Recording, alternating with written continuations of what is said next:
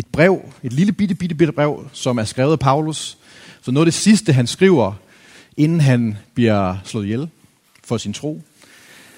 Og i det brev her, der siger han noget til en menighed, som ligger i en by, der hedder Filippi.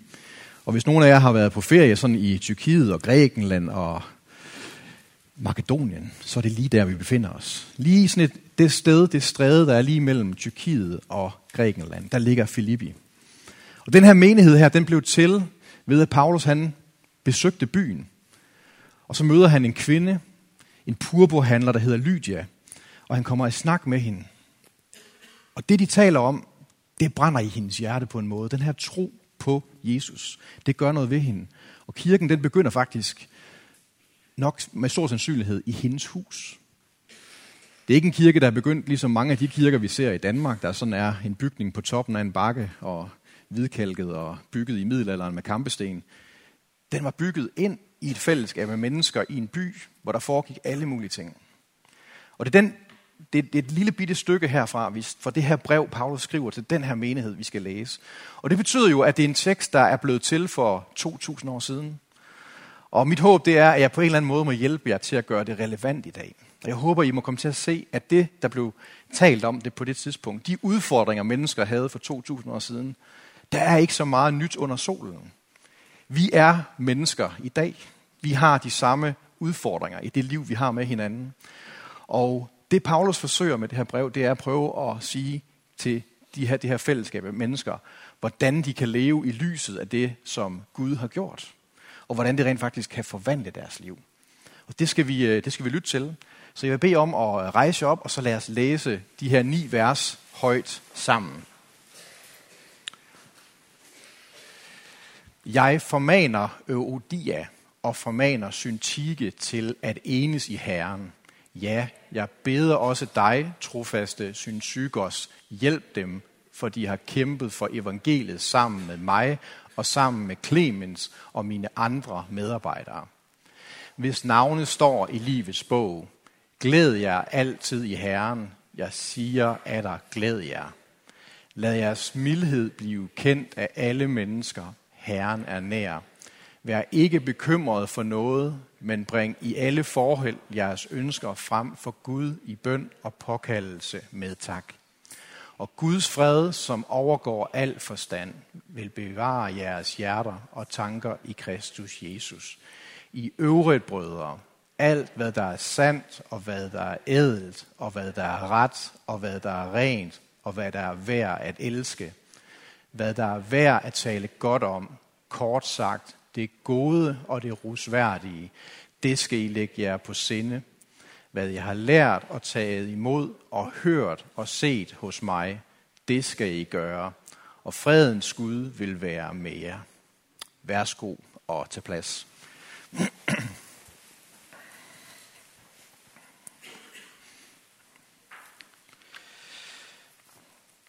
Som jeg sagde, så er sådan et brev her, det er ligesom et vindue. Lige her, når vi læser de her ord, så, så ser vi tilbage gennem tiden – ind i en meget specifik og konkret virkelighed, der foregik i et lille fællesskab i Filippi for næsten 2.000 år siden. Og det bliver meget, meget specifikt med de her navne, der næsten ikke var til at udtale, som vi lige har læst op sammen. Øodia og Syntike. To kvinder, to mennesker, to personer, som Paulus har tjent sammen med. Og det Paulus han gjorde i en stor del af den her tjeneste, han havde, det var, at han rejste rundt til forskellige byer og fortalte om evangeliet. Og, begyndte, der, der, og der hvor han var, der begyndte der nogle menigheder at spire frem. Og de her to personer, de har tjent sammen med Paulus. Og af en eller anden grund, så er de blevet uenige. Der er sket noget, der gør, at de er holdt op med at samarbejde. Og det tror jeg faktisk godt, at vi fleste af os, vi kender det der. Nogle gange så kan vi være en del af stridigheder, som har stået på i overvis. Familiefejder, der har gjort, at vi er stoppet med at tale med hinanden. Men nogle gange så er vi også en del af konflikter, der kan ske på et øjeblik. Mennesker, vi har arbejdet tæt sammen med. Det kan være i en forening, det kan være i en kirke, det kan være en familiemedlem, det kan være på arbejdspladsen. Men der sker noget i et øjeblik, der gør, at det, der var taget så lang tid at bygge op, så er det bare væk. Og det er højst sandsynligt det, vi har med at gøre her. At der er nogle mennesker, som har gjort noget meget, meget vigtigt sammen igennem lang tid, og lige pludselig så er det gået i stykker. Og det ligger Paulus meget på sinde. Gid dog, at de måtte finde sammen igen. Men nogle gange, så kan det faktisk være svært at få klinket skårene. Og derfor så, så siger Paulus her, hjælp dem. Se på dem og hjælp dem med at finde hinanden igen. Fordi det, de gjorde, det var vigtigt. Og hvis de finder sammen igen, så kan de få lov til at fortsætte det vigtige arbejde. Og det siger også noget omkring, at på det her tidspunkt, så var den vigtigste kapital, man kunne have i et samarbejde, det var jo den her relation. Ligesom det er for os, relationer, det er vores vigtigste kapital, når vi skal gøre noget og skabe noget sammen som mennesker. Hvis ikke vi har tillid til hinanden, så sker der ikke ret meget. Men der, hvor der er tillid, der, hvor der er relationer, der er det fuldstændig utroligt, hvad mennesker er i stand til at gøre sammen. Og derfor tror jeg, det kan være godt at lige at bremse op og sige, hvad er det egentlig relationer, de består af? Fordi de fleste af os, vi ved godt, hvad der sker, når de går i stykker. Men nogle gange så kan det også være en god ting at se på, hvad skal der egentlig til for at bygge nogle sunde, nogle gode relationer? Hvad er det, Paulus han siger til menigheden, at de skal hjælpe de her to mennesker med? Og man kunne sige, at en relation, den består måske først og fremmest af tillid. Hvis man kunne tale om, at tillid kunne være nogle byggesten eller et grundstof, som relationer består af, så er det måske det grundstof, der er det allerskrøbeligste. Men meget, meget vigtigt. Jo mere tillid man sætter ind på kontoen hos hinanden, jo stærkere bliver relationen. Men samtidig med, så er det så skrøbeligt. Og tillid, det er sådan noget, man kan ikke tvinge hinanden til at have tillid. Jeg kan ikke tvinge Lars til at have tillid til mig. Det er et valg, Lars han skal træffe. Og det er en chance, han tager. Det er derfor, jeg siger til Lars, Lars, du bliver nødt til at stole på mig. Du så vælge at stole på mig. Jeg ved ikke, om nogen af jer måske har prøvet at sige det til nogen. Ikke? Det er, at vi giver andre mennesker et valg, og når man gør det, så tager andre mennesker en chance ud af tillid. Og det er derfor, det er så skrøbeligt. Fordi det er ikke altid, at vi kan holde det, vi lover vel. Nogle gange så kan vi blive enormt skuffet. Og det, der egentlig kan man sige, der sådan er testen på, om der er tillid i en relation, det er, at når vi stoler på et andet menneske, så har vi ikke samtidig en plan B. Hvor vi allerede på forhånd har besluttet os for, at hvis ikke lige det her det virker, så har jeg bare en anden plan. Det er ikke tillid. Tillid det er, når vi tager en chance på det ord, et andet menneske siger, og i virkeligheden ligger os lidt i hænderne på et andet menneske. Det er tillid. Og det er utrolig nødvendigt for at have sunde relationer. Og det er det, Paulus han siger til de her mennesker i menigheden. Hjælp dem med at finde tilliden igen. Et andet område, som er meget vigtigt for, for relationer, det er forståelse. Og hvis tillid det var det mest skrøbelige, så er forståelse måske det, der tager allerlængst tid at få. Dem af jer, der er gifte eller er i et parforhold, I ved godt, det her med at forstå den anden, det tager nogle gange enormt lang tid. Der er også nogle ting, der sådan kan virke helt uforståelige. Når man som mig er gift med Mette, Og det går sikkert begge veje. Men det tager tid. Men når man har forståelse, så bliver det også noget, der er utrolig stærkt. Det er noget, der holder os sammen. Det er noget, der skaber enhed. Men det tager lang tid. Det kræver tålmodighed. Og specielt hvis relationen den er brudt, så tager det lang tid at bygge tillid og forståelse op på ny. Et fjerde element, eller et tredje element, der er fire i alt, jeg vil nævne, men det tredje element, det er noget, som jeg tror er det mest oversete i vores kultur, og det er ære. Jeg tror, at relationer, de har et fjerde grundstof, eller tredje grundstof, der hedder ære. Det er, at vi ærer hinanden. Vi ærer den anden part, der er i en relation. Og det er noget, vi har overset utrolig meget i vores kultur. Og ære, det betyder, at man giver noget andet værdi når man ærer sin kone, det er jo det, man siger i, eller sin ægtefælle, når man, når man bliver, man bliver videt i kirken, så siger man som en del af løftet, at vi skal elske og vi skal ære hinanden. Og øh, det er faktisk vigtigt at stoppe op ved det der ære der. Hvad betyder det? Det betyder, at man giver værdi, man tænker godt om, taler godt om.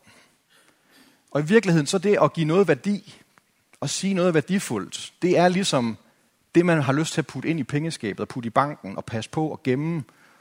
Det har en særlig værdi. Og nogle gange, hvis man kigger rundt på sin relation, man kigger på sin familie, man kigger på, sin, på sit fællesskab, man er en del af, sin forening, sin kirke, og man synes, det er så værdiløst det hele, så bliver man nødt til at spørge sig selv efter, om har jeg æret de her mennesker, jeg er sammen med? Ærer jeg dem? Fordi du kan i virkeligheden berøve dig selv for værdi ved ikke at ære andre. Den værdi, dit liv får, hænger sammen med den ære, du giver til andre.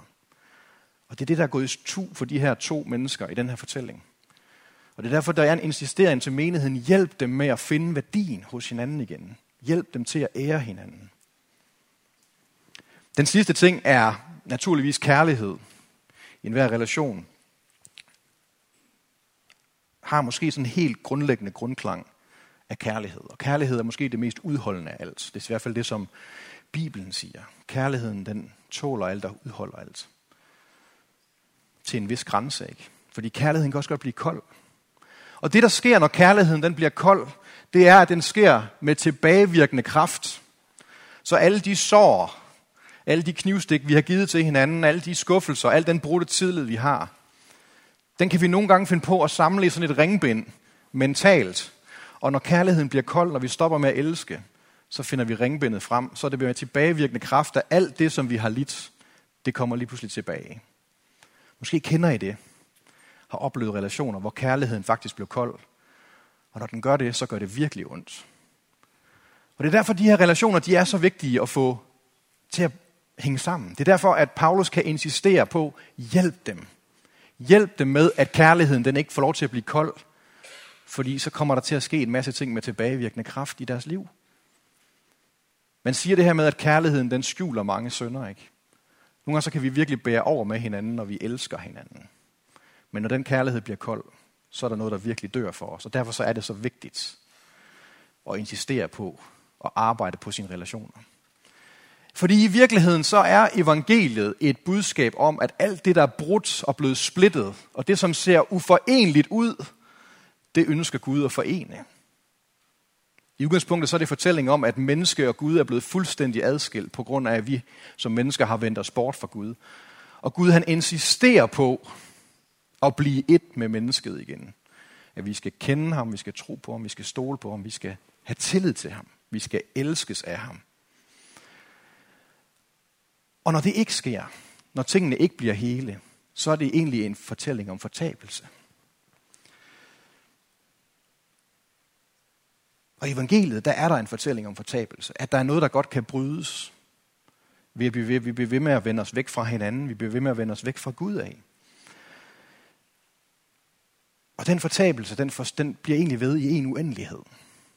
Nogle af jer kender måske begrebet helvede.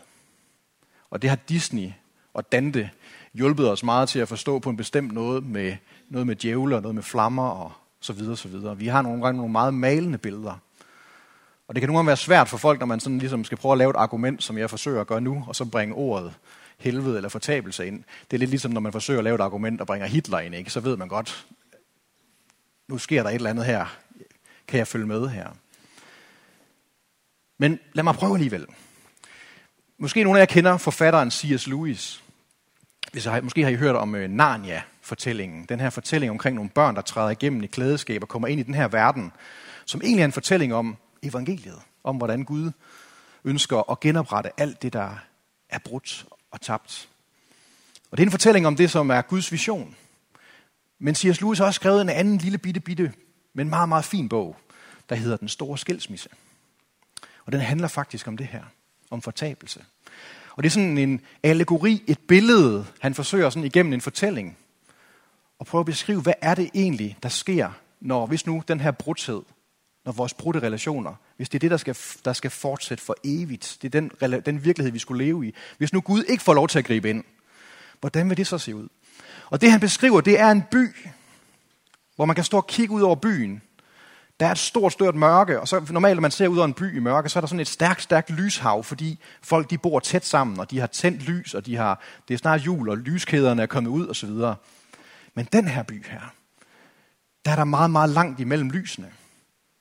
Og den, den, den fortsætter ud i det uendelige i horisonten. Og det er ligesom om lysene flytter sig længere og længere fra hinanden. Fordi de mennesker, der lever her, netop har taget konsekvensen af, at de vil ikke have noget med hinanden at gøre. De lever i brudtiden af brudte relationer, manglende tillid, Ingen ære, ingen forståelse, kold kærlighed. Derfor kan de ikke holde hinanden ud længere. Og de fortsætter med at flytte længere og længere og længere væk fra hinanden. Og det er lige præcis det, vi nogle gange oplever i vores liv. At mennesker, der var helt tæt på os, lige pludselig så er de meget, meget langt fra os. Lige pludselig så er tilliden væk, Kærligheden er blevet kold. Forståelsen holdt op. Æren var væk. Og lige det her siger Paulus, det kan Gud forvandle. Men nogle gange så skal I hjælpe hinanden med det. Nogle gange så skal I være dem, der hjælper andre med at finde hinanden. Det er det, han siger til menigheden. Og så går han lidt videre, og så begynder han at tale omkring glæde. Og det har jo egentlig været sådan et tema hele vejen igennem den her tekst her. Glæd jer. Glæd jer. Det siger Paulus igen og igen og igen. Igennem hele brevet, at de skal glæde sig. Jeg siger af dig, glæd jer. Og øh, det er sådan nogle gange med den her glæde, er jo sådan noget, vi måske tænker, at det er en følelse. Den er god at have. Juleglæde. Den kommer snart, ikke? Vi er på vej ind den måned. Det bliver godt. Juleglæde. Men i virkeligheden så er glæde nok mere end bare sådan en følelse. Jeg tror, det er noget, vi har gjort det til i vores sådan meget individuelle kultur, at det er noget, vi hver især føler på grund af forskellige omstændigheder. Men når Paulus taler om det her, så er der måske en lidt større baggrund, der kunne være god lige at vide. Fordi han, lige efter han har sagt, glæd jer, så står der sådan her, lad jeres mildhed blive kendt. Herren er nær. Og så siger han, vær ikke bekymret for noget, men bring i alle forhold jeres ønsker frem for Gud i bøn. Og så man godt sådan tænke, hvad er det egentlig, han laver? Han, nu, nu, nu fyrer han bare en masse forskellige sådan kommentarer af. Det har han siddet med sådan en, nu har han spist alle gajolerne, ikke? mens han sad og skrev brevet, og så har han ligesom taget alle de der gajolpakker, og så sætter han lige nogle, det er godt at glæde sig, det er godt at være mild, det er godt lige at sige tak. Det er ikke det, der er pointen her. Det kunne man, det, jeg ved ikke, om det er bare mig, der fristes til det. Jeg synes, nu, nu, nu fyrer han bare noget af, ikke? Men jeg tror, det betyder noget omkring, hvordan hvad Paulus mener med glæde her. Og glæde for Paulus i den her kultur for 2000 år siden i Filippi var meget tæt knyttet sammen, ikke kun med en indre følelse, men med alt det ydre, vi gør sammen, når vi glæder os. Typisk det, man gør til en fest, og det, man fejrer. Og i Filippi, der var der masser af fester, hvor man fejrede ting i byen, og det var oftest forbundet sammen med den guddom, der var i byen. I det romerske rige, der havde man masser af guder, og hvis man var soldat, så havde man både en gud for de sko, man skulle have på, og for det våben, man havde, og det skjold, og det tøj, og alle de ting, man skulle. Ikke? Der var mange guder, og det var faktisk rigtig vigtigt, at man havde guderne med sig. Derfor så holdt man nogle fester, der gjorde, at man ligesom blev bønhørt. Fordi guderne var nogle gange lidt lunefulde. Man kunne ikke rigtig helt stole på dem. Det kunne godt være, at de kunne finde på, når man skulle i krig, og man var soldat, og lade en snørbånd eller såler falde af skoene, og så var man en dårlig soldat.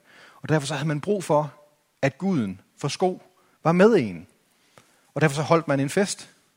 Giver det mening? Ja. Alligevel så giver det ikke så meget mening, vel? Fordi sådan lever vi jo ikke i dag. Ikke umiddelbart i hvert fald. Vi forbinder glæde med noget, der er inde i os, ikke så meget med noget, der er uden for os. Men alligevel, så gør vi det alligevel i vores kultur. Hvor mange herinde er fra Aalborg? Der er en del. Og øh, vi har en del fester i Aalborg, ikke? Har I tænkt over det? I det hele taget som danskere har vi mange fester. Ikke? Vi har nogle højtider. Vi er på vej til en af dem til jul. Den handler faktisk om Gud. Ikke? Det er faktisk en fest, der handler om Gud. Påske, pinse, Sankt Hans. Ikke? Det handler faktisk om Gud. Vi har fester, der handler om Gud. Og i Aalborg har vi masser af sådan nogle fester også. Nogle gange så har Guden et andet navn. Salling. Lystændingsfest, ikke? Eller vi skal tænde juletræet, eller vi venter på julemanden kommer ind med skibet osv. Og det er sådan nogle fester, vi tænker sådan, ah, men det er sådan lidt noget. Det er jo bare noget, vi gør. Men der er rigtig meget religion udtrykt i nogle af de fester, vi holder. Vi har for eksempel karnevalet i byen, som jo i virkeligheden er en dyrkelse, som er en gudstyrkelse. Og mange ved måske ikke, at karnevalet det er ikke kun i maj måned, det starter. Det starter helt tilbage i foråret, efter det første jævndøgn, hvor øh, Kara Navalis kommer til byen. Forårets skib der kommer til at blive båret igennem gaderne, og dunkelfolket, der går foran og jager det sidste mørke væk fra byen, og frugtbarhedens plov, der bliver trukket bagefter. Og nogle af jer tænker, det er da løgn. Hvornår gør vi det? Det gør vi hver år. Som en forberedelse til karnevalet. Det er jo total gudstyrkelse, ikke? Det går, vi tænker, vi tænker ikke så meget over det. Men vi har masser af de her fester baggrunden for de her fester, de handler om, at vi gerne vil være på den rigtige side med guderne. Fordi vi har brug for deres magt og deres kraft til at leve vores liv. Og det er det, Paulus han taler ind her. Han siger, I lever i en kultur, hvor I var vant til at holde en masse fester. Og nogle af dem blev lidt vilde, fordi I havde brug for at råbe rigtig højt til Gud, Men lad være med det. Vær milde i jeres måde at holde de her fester på. Og så lad være med at bekymre jer. Fordi nu er I kristne. Gud er på jeres side. Fredens Gud er på jeres side, siger han. Bring i alle forhold jeres ønsker frem for Gud i bøn og påkaldelse med tak. Og Guds fred, som overgår al forstand, vil bevare jeres hjerter og tanker, siger Kristus. I Kristus Jesus, siger han. Glæd jer på baggrund af det, som Gud har gjort. Og jeg tror nogle gange, at vi har brug for at huske, at det begynder altid med det, Gud har gjort. Når man læser brevene, når man læser Paulus breve, så er der ofte mange påbud, vi skal holde os til. Der er ofte en masse regler, og altså i det hele taget bare det her med at sige, glæd jer. Det er jo et påbud. Det er noget, I skal. Bed, sig tak, glæd jer, opfør jer ordentligt, bliv nu gode venner. Alle de der ting, man skal, ikke? Og det vigtigste, når man går hjem fra kirke, det er ikke, at man har fået lagt en kæmpe byrde på sig, og så tænker, hold da fast, nu skal jeg også godt nok tage mig sammen den kommende uge. Jeg har jo hverken gode venner med nogen, eller glad, eller noget som helst. Nu må jeg tage mig sammen. Og det kan man godt, det kan man godt, den fornemmelse kan man godt få, når man læser Paulus. Men det, man skal huske hele tiden, det er, at Paulus hele tiden vender tilbage til at sige, der er noget, Gud har gjort for os, der gør, at vores relationer kan blive hele. Lige forud for den her tekst, hvor han siger, glæd jer, og hvor han siger, I skal efterligne mig, det slutter han jo i en tekst med at sige, I skal gøre, ligesom jeg har gjort. I skal, I skal høre det, jeg siger, I skal gøre det, jeg gør. Og lige forud i kapitlet forud, der har han sagt, jeg ved godt, jeg har ikke fanget det hele. Jeg ved godt, jeg ikke er perfekt. Men jeg stræber efter, om det Kristus, han holder i mig, at jeg må holde fast i det. Og det er det, han siger til dem her. Det er, det er en det, han påminder dem om igen. Det, jeg har hørt mig fortælle om, Kristus, det er det, I skal holde fast i. Fordi det er det, der gør, at relationer kan blive hele. Det er det, der gør, at vi kan lægge nogle andre guder væk, og vi kan have tillid til, at Gud han hører os. Og det, som Paulus han egentlig siger her, det er, at han, han minder dem om, kan I huske, at da jeg var iblandt jer, da vi talte om alle de her ting her, da vi talte om bekymringer, når vi talte om brudte relationer, så mindede jeg om Kristus, om en ny Gud, en Gud, I ikke havde hørt om før. Og han hed Jesus, og han kom fra Nazareth, og han voksede op i Galilea, og han var Guds søn. Det lyder helt utroligt, det lyder helt umuligt. Hvordan kan et menneske være en Gud? Men det var han, fordi det han gik rundt og sagde, det handlede om Guds kærlighed, og at Gud har et længsel efter at genoprette alt det, der er brudt i verden.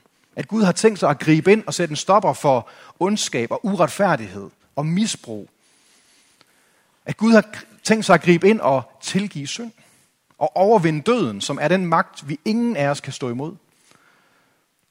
Og ikke nok med det, så gik han rundt og fortalte om det, men han demonstrerede det også. Han helbredte de syge. Han tog sig af de fattige. Dem, som var udenfor, dem tog han med ind i centrum af fællesskabet. Og så skete det mest utænkelige, fordi man vil jo tænke, alt det her, det er godt, det er et udtryk for, at Gud elsker mennesket. Men det utænkelige skete. Romerne slog ham ihjel. Han blev korsfæstet på den mest uværdige måde. Vi havde troet, at han var Gud, og så bliver han slået ihjel. Og så kunne man jo forestille sig, at alt var slut. Man kunne jo forestille sig, at nu var enden på det hele. Alt det, vi havde håbet på, det fik vi alligevel ikke. Han var bare endnu en af dem, der forsøgte at bilde os ind, at han var Gud. Men det, der skete, det var, at tre dage efter han var død, så kom han ud af graven. Der var masser af mennesker, der så ham. Han opstod fra de døde. Det, som han egentlig havde lovet os, at han ville overvinde døden, det blev sandt. Det Gud havde sagt, blev sandt med det, Jesus han gjorde med sit liv. Og ikke nok med, at han gjorde det. Han har siger til alle os, der er her, der lytter til ham, der kigger hen til ham. Hvis I følger mig, hvis I vender om for det, det liv, I har, den, den retning, den måde, I har levet på indtil videre, og tager imod det, jeg siger, og stoler på det, har tillid til det, så vil det forvandle jeres liv. Og ikke nok med, at det vil forvandle jeres liv, hvis I bruger det, hvis I lever det, hvis I taler om det, så kan det forvandle andre menneskers liv. Så vil I blive en forlængelse af det, som jeg har sat i gang. Og det var det, Paulus han sagde, det har jeg oplevet. Jeg har mødt den opstandende. Jeg har set ham i et syn. Han har kaldt mig. Jeg var med til at slå mennesker ihjel, men han har ændret mit liv. Og det er med den frimodighed, Paulus han kommer til Filippi og siger til de her mennesker, for en jer. Jeg ved, det ser umuligt ud. Jeg ved, at den her relation, I har, den, den, den, det kan se helt umuligt ud. Men i Kristus, med den kraft, der oprejste ham fra de døde, den er her i dag. Den kan, den kan gøre det umuligt muligt. Er du bekymret? Synes du, dit liv er ude af kontrol, og du har lyst til at påkalde alle mulige guder, der måske kan komme og hjælpe dig med at løse dit liv? Det kan se helt umuligt ud. Men fredens Gud, der har en fred, der overgår enhver forstand, han er midt i blandt os. Påkald ham. Sig tak. Læg alting frem for ham, så vil du se, at han griber ind. Og jeg tror, det vigtigste det er, at vi går hjem i dag og tænker på det budskab. På grund af det, Kristus har gjort, så blev det her muligt. Så blev det her, Paulus sagde, sandt. Og spørgsmålet det er jo egentlig, hvordan vi forholder os til ham, Jesus, Paulus taler om. Er det sandt, det han siger? Eller er det ikke sandt? Det er i virkeligheden det, der er det afgørende. Om vi tør tage chancen og vise tillid og sige, okay, er det rigtigt, Jesus? Findes du? Er du der? Så påkalder jeg dig. Så prøver jeg det. Og prøv at forestille dig, hvis det her budskab, jeg hørte i dag, det var sandt. Prøv at forestille dig, hvad det ville betyde for de relationer, I har, der er brudte. På de bekymringer, jeg har, som I bare ikke har kunne lægge væk. På den virkelighed, I lever i lige nu, hvis Gud virkelig var der. Og den kraft, som Paulus han har vidnet om, den var sand. Hvad vil det betyde for dit liv? Og hvad vil det i virkeligheden komme til at betyde for det, du kunne komme til at gøre for andre med det her budskab, med de her bønder, med den her tro, med den her kraft? Lad os bede sammen.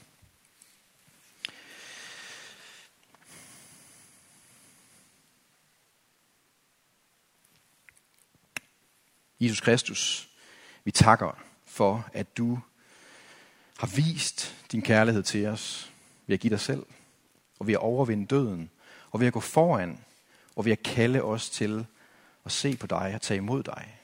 Tage imod dit ord og følge dig. Og tak fordi, at du har givet os Helligånden, så vi ikke er efterladt, men at du er midt i blandt os ved din ånd. Og Jesus, vi beder for en vær, som måske hører det her budskab for første gang i dag. Må du være dem nær. Og Jesus, giv dem tillid til, hvem du er. Må de høre dit kald, og må de tage chancen og vise tillid tilbage.